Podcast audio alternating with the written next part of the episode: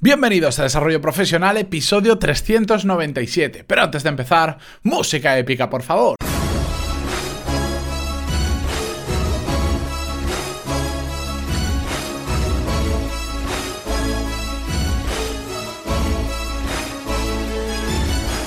Muy buenos días a todos y bienvenidos una semana más, un lunes más a Desarrollo Profesional, el podcast donde hablamos sobre todas las técnicas, habilidades, estrategias y trucos necesarios para mejorar cada día en nuestro trabajo.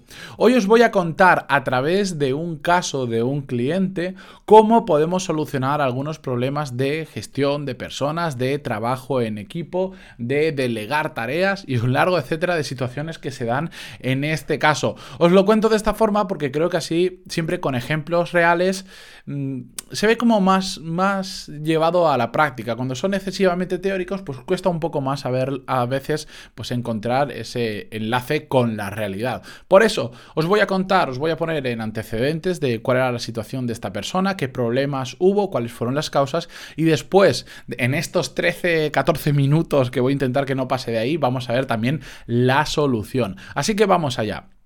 Bien, esta persona hace un año aproximadamente fue ascendido dentro de su empresa, fue ascendido por méritos propios, básicamente porque el departamento en el que trabajaba poco a poco fue creciendo y mm, su jefe, el que hasta ese momento era su jefe, pasó a otro departamento y necesitaban a alguien que se hiciera cargo. Bueno, la cuestión es que ascendió y conocía muy bien cuál era no solo su trabajo, el que ya estaba haciendo hasta ahora porque llevaba un tiempo, sino el que hacía antes su jefe, porque como os digo, era dentro del mismo departamento. A veces asciendes en una empresa, pero te cambian de departamento y bueno, hay cosas que no conoces, pero este no era el caso. Y entonces pasó a gestionar, a liderar un equipo de unas cincuenta personas aproximadamente de forma directa. cincuenta personas que le reportaban, que dependían de él, y los objetivos de todos, por, por supuesto, dependían de él, ¿de acuerdo? Bien. Esta era la situación. El problema es que con el tiempo, al principio, bueno, todos sabemos que cuando coges un nuevo puesto, pues hay un periodo de adaptación, tienes que aprender peculiaridades del puesto y un largo etcétera de situaciones. Pero con el tiempo empezó a hacerse muy improductivo. Pero muy improductivo. No os doy detalles porque si no podemos estar aquí hasta mañana. Pero la cuestión es que no llegaba ni siquiera a la mitad de lo que tenía que hacer. Y lo más preocupante es que sin darse cuenta, después de unos meses, había perdido por completo el foco en los objetivos que sus jefes le habían marcado. Como comprenderéis, era una empresa bastante grande. Solo él tenía cincuenta personas a su cargo, por lo que, eh, por supuesto, él tenía eh, más estructura encima, que era quienes les ponían los objetivos. Los perdió de vista por completo, porque se perdió, ahora lo veremos en las causas, en un montón de cosas que no tendría que haber hecho. El, ese problema, él no lo vio tan claro, ya tenía una percepción de que algo estaba haciendo mal, porque él ya notaba que empezaba a ser muy improductivo y de hecho ya me había escrito anteriormente diciéndome estoy empezando a tener problemas de gestión del tiempo y todo esto, pero eh, digamos la bofetada de realidad vino después de una reunión de seguimiento con sus jefes donde le dieron un toque de atención. Saben que es muy buen profesional, que está muy capacitado para el puesto al que le han ascendido, porque lleva tiempo en la empresa y saben cómo funciona y hasta ahora siempre había funcionado muy bien, pero lo estaba haciendo mal, había perdido el foco en los objetivos, no estaba consiguiendo lo que sus jefes le marcaban, hacía muchas cosas bien, pero al final no llegaba a lo que era realmente importante y le dieron ese toque de atención. Y entonces es cuando vino a mí ya preocupado. ¿Por qué sucedió todo esto? Porque al final eso es lo que se ve, pero ¿qué había detrás de todo esto? Bueno, lo primero de todo es que cogió el puesto con mucha ilusión, con mucho ánimo, igual con demasiado. ¿A qué me refiero? A que desde el principio quiso hacerlo absolutamente todo. Que a mí me parece muy bien, hay que estar al tanto de todo, hay que saber hacer todo, en un inicio sobre todo, pero después tenemos que aprender a dejar a ir las cosas, a delegar, a dar responsabilidad a otros. No podemos nosotros intentar hacer todo constantemente, y menos cuando estamos hablando de un equipo de cincuenta personas. Los empleados, además, que tenía a su cargo, tenían que reportarle constantemente todo lo que estaban haciendo. En ese, en esa ambición de querer abarcarlo todo, de saber hacerlo todo y de estar al tanto de todo, cada uno de esas casi, bueno, creo que eran cincuenta y una personas, depende del momento, tenían que reportarle todo, incluso hasta cosas que después fuimos analizando y vimos que no eran nada importantes. Y os pongo ejemplos. Tenían que justificar cuando hacían visitas a sus clientes, tenían que justificar los desplazamientos que hacían y por qué iban, si iban en tren, por qué iban en coche, por qué iban en avión o fueran en el medio que fueran, por qué iban un jueves en lugar de ir un viernes o de ir un lunes, por qué salían por la mañana en lugar de salir por la tarde. Más ejemplos. En esos mismos desplazamientos, era una empresa que se basa mucho en visitar al cliente en persona y todo esto, por eso eh, os pongo este ejemplo. Controlaba hasta las reservas de hoteles que se hacían para ver a qué hoteles iban, a qué distancia estaban del cliente, qué costaban. Eh, así todo. Os pongo un caso extremo, después hacía muchas más cosas, pero tenía un control exhaustivo de todo lo que hacía la gente a su cargo. ¿Las consecuencias de esto cuáles fueron? Bueno, pues al final el exceso de volumen de información que tenía que procesar cada día era inviable que fuera sostenible. No, no podemos procesar tanta información, sobre todo tan irrelevante, y querer ser productivos en el resto de cosas que tenemos que hacer. También, ¿qué, qué pasó? Cuando tú notas que hay tal... tal seguimiento de absolutamente todo lo que haces como empleado, ¿qué pasa? Que al final te terminas convirtiendo en dependiente de tu jefe. ¿A qué me refiero?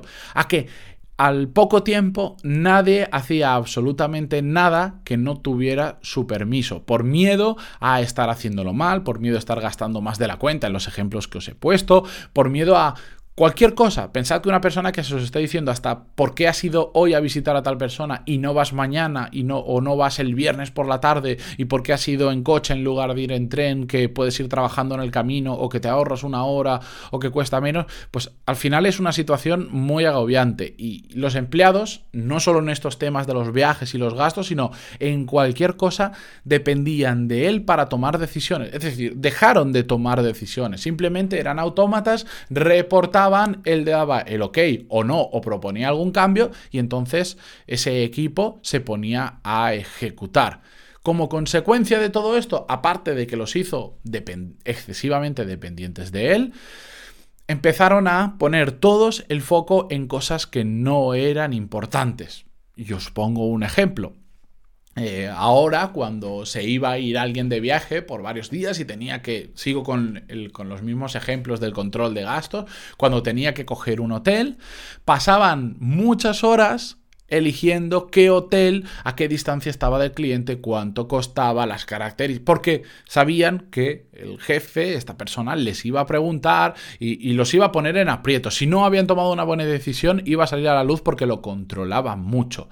Que está bien, hay que revisar. Yo entiendo que no puedes dejarlo de la mano de cualquiera porque si no se puede.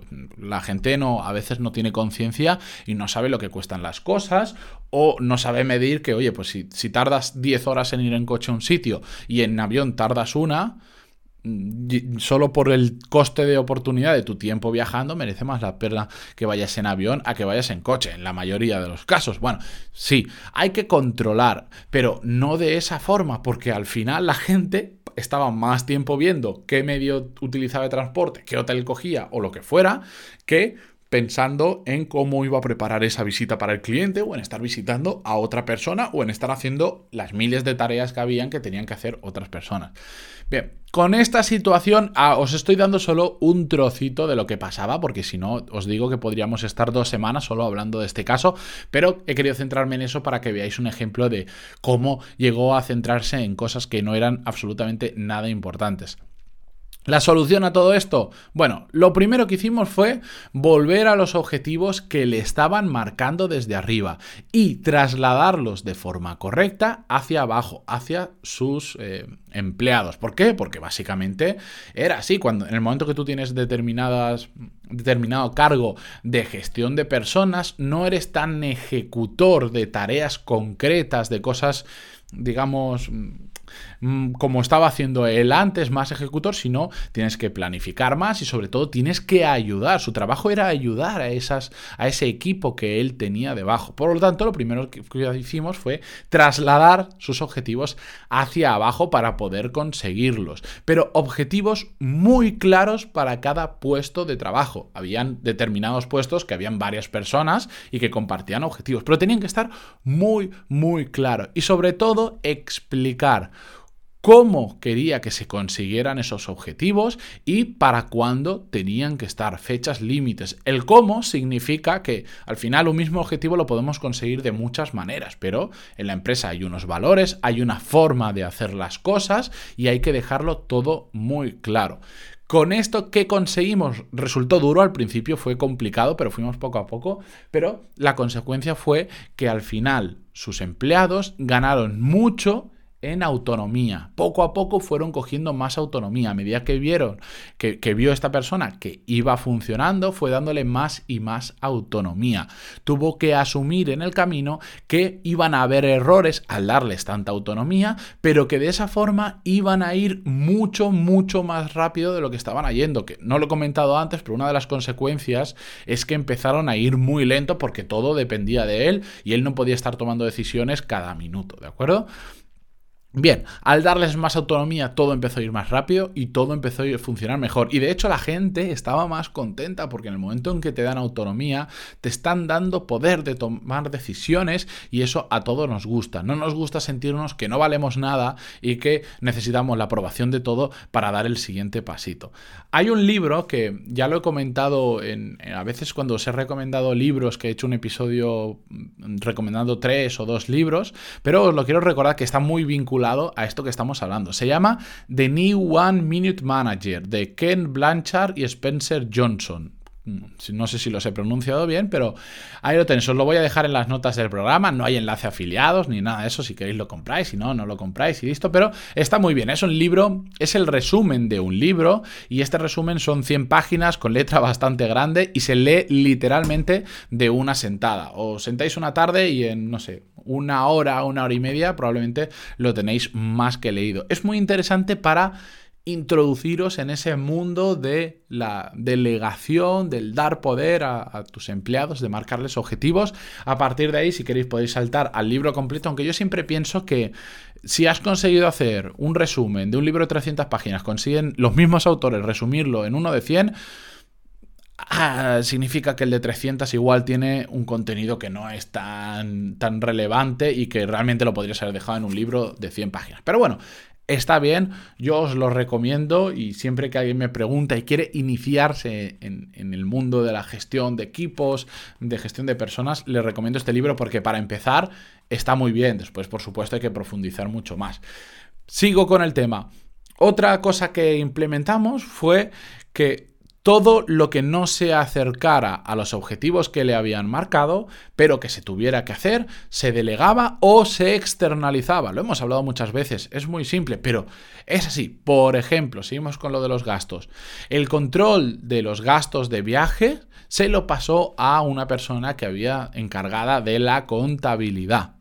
¿Por qué? Porque tiene sentido que esa persona lo haga. Pero no significa que dijera, a partir de ahora todo el mundo le vas a controlar como yo lo he hecho hasta ahora. No, simplemente a esa persona le dio unas pautas claras y le puso límites. Mientras la gente, el gasto que hiciera, estuviera dentro de esos límites y de eso, de esa, dentro de esas pautas, no pasaba absolutamente nada. Ya no se trataba de decir, busque el hotel más barato en proporción a la distancia del cliente, el tiempo que tardes. No, más o menos entre este rango de precio y procurando que esté a esta distancia aproximadamente el cliente. No tiene sentido que cojas un hotel que está a setenta kilómetros del cliente que vas a visitar al día siguiente, simplemente porque sea diez euros más barato, ¿me entendéis? Por, simplemente por tema de costes, de, de oportunidad, del tiempo, ya no merece la pena, pero tampoco tiene mucha lógica, ¿de acuerdo? Bueno, pues establecimos unas pautas muy claras, unos límites muy claros, se los trasladó esa persona y entonces esa persona, que era quien se encargaba de ver los gastos que iban haciendo los compañeros, primeros, ya tenía claro que si estaba dentro de eso no tenía que mirar nada más. Si se pasaban o había algo raro, bueno, entonces ya investigaba, ya miraba y hablaba con la persona y le explicaba los límites, las pautas, o simplemente veía a ver qué había pasado, porque hay casos excepcionales y ya está. Pero eso a él le liberó de mucho trabajo, de muchísimo, y además hizo que a partir de ahora todo el mundo tuviera claro cómo se tenían que hacer las cosas en ese sentido. A veces, ya lo hemos hablado, muchos problemas vienen simplemente de la mala comunicación. Si nosotros, cuando ya tenemos un equipo de esta envergadura, no damos unas pautas de cómo queremos que se hagan las cosas, es normal que haya mucha gente que haga las cosas de forma diferente a como nosotros creemos que se tienen que hacer. Por lo tanto, tenemos que pensarlo y tenemos que comunicarlo bien. Otra cosa que se delegó, por ejemplo, fueron eventos que se hacían para ventas. Era típico que organizan charlas de una o dos horas donde hablan sobre un tema y a partir de ahí hay gente que va gratuitamente a esas charlas y son potenciales clientes. Bueno, hasta ahora eso siempre lo organizaban ellos en equipo. De hecho, a esta persona le encantaba el tema de eventos y se ponía mucho con ello, y lo que le hice ver es que, va a ver, captar clientes sí que estaba acercándole a sus objetivos, pero montar el evento, que compone muchas tareas que no son relevantes, lo podía delegar, o mejor, lo podían externalizar en una empresa que se dedicara solo a eso, que lo hacían mejor que ellos y que al final le salía incluso más barato, porque lo que él tardaba o su equipo tardaba cien horas en organizar, esa empresa que solo se dedica a ellos pues tardaba la mitad o un poco más, y aunque le saliera por coste más caro, al final sí computas lo que te cuesta la hora de tus empleados respecto a lo que te cuesta esa empresa, salían ganando y encima se quitaban tareas y, y dolores de cabeza de encima. Lo pasaron a una empresa de eventos y ellos simplemente les decían, en más o menos en tales fechas queremos montar este evento en tal ciudad para tantas personas. Y, y ya tenían unas pautas de cómo querían que fueran las salas, etcétera, etcétera. Ya poco a poco con la empresa, a medida que fueron trabajando, ya conocían cuáles eran las necesidades de esta persona y les funcionó genial. Él se quitó de ahí, aunque era algo que le gustaba, pero se quitó un montón de trabajo que realmente no aportaba y que no le acercaba a sus objetivos. Lo que le acercaba a sus objetivos es dar una muy buena charla en esos eventos y a partir de ahí hacer networking y captar nuevos clientes de esos potenciales que había en la sala. No llamar a un sitio para reservar una sala para cien personas o para veinte o para las que fueran, ¿de acuerdo? Bien, pues ese es el caso. Quería que vierais cómo a veces eh, pues simplemente el adquirir nuevas responsabilidades hace que, como vimos la semana pasada también, que nos encontremos en situaciones que a veces son tonterías, pero que nos desbordan y hacen que lo bueno que éramos de repente desaparezca y nos centremos en cosas que no son importantes, y eso, por supuesto, afecte a nuestros objetivos, afecte a nuestro rendimiento y ponga incluso en peligro nuestro trabajo, como le estaba pasando a él, hasta ese toque de atención que hizo cambiar las cosas. Así que con esto, si os ha gustado este episodio, eh, yo os invito a que además le peguéis un vistazo a los cursos que hay en pantaloni punto es, porque ahí tenéis todo lo necesario para aprender pues aquello que en la universidad no nos han enseñado, pero que sí que es necesario saber cuando adquirimos nuevos retos profesionales, bien sea un ascenso, como ha sido en este caso, porque tenemos un nuevo puesto, porque nos dan nuevas funciones, porque tenemos un nuevo trabajo, por lo que sea. En pantaloni punto es, pantaloni punto es, que no sé ni mi apellido, tenéis todos esos cursos de management y habilidades profesionales, como en este caso, que le vine muy bien los de gestión de equipos y gestión de proyectos, y además tenéis cursos de productividad y así más de ciento cincuenta clases diferentes. Así que entrad en pantaloni punto es y pegadle un vistazo, porque además, ya lo sabéis, tenéis cuatro clases gratis para ver cómo funciona desde dentro. Dicho esto, yo me despido hasta mañana, no sin antes agradeceros como siempre vuestras valoraciones de cinco estrellas en iTunes y vuestros me gusta y comentarios en iVoox, que son oro. Muchísimas gracias a todos. Adiós.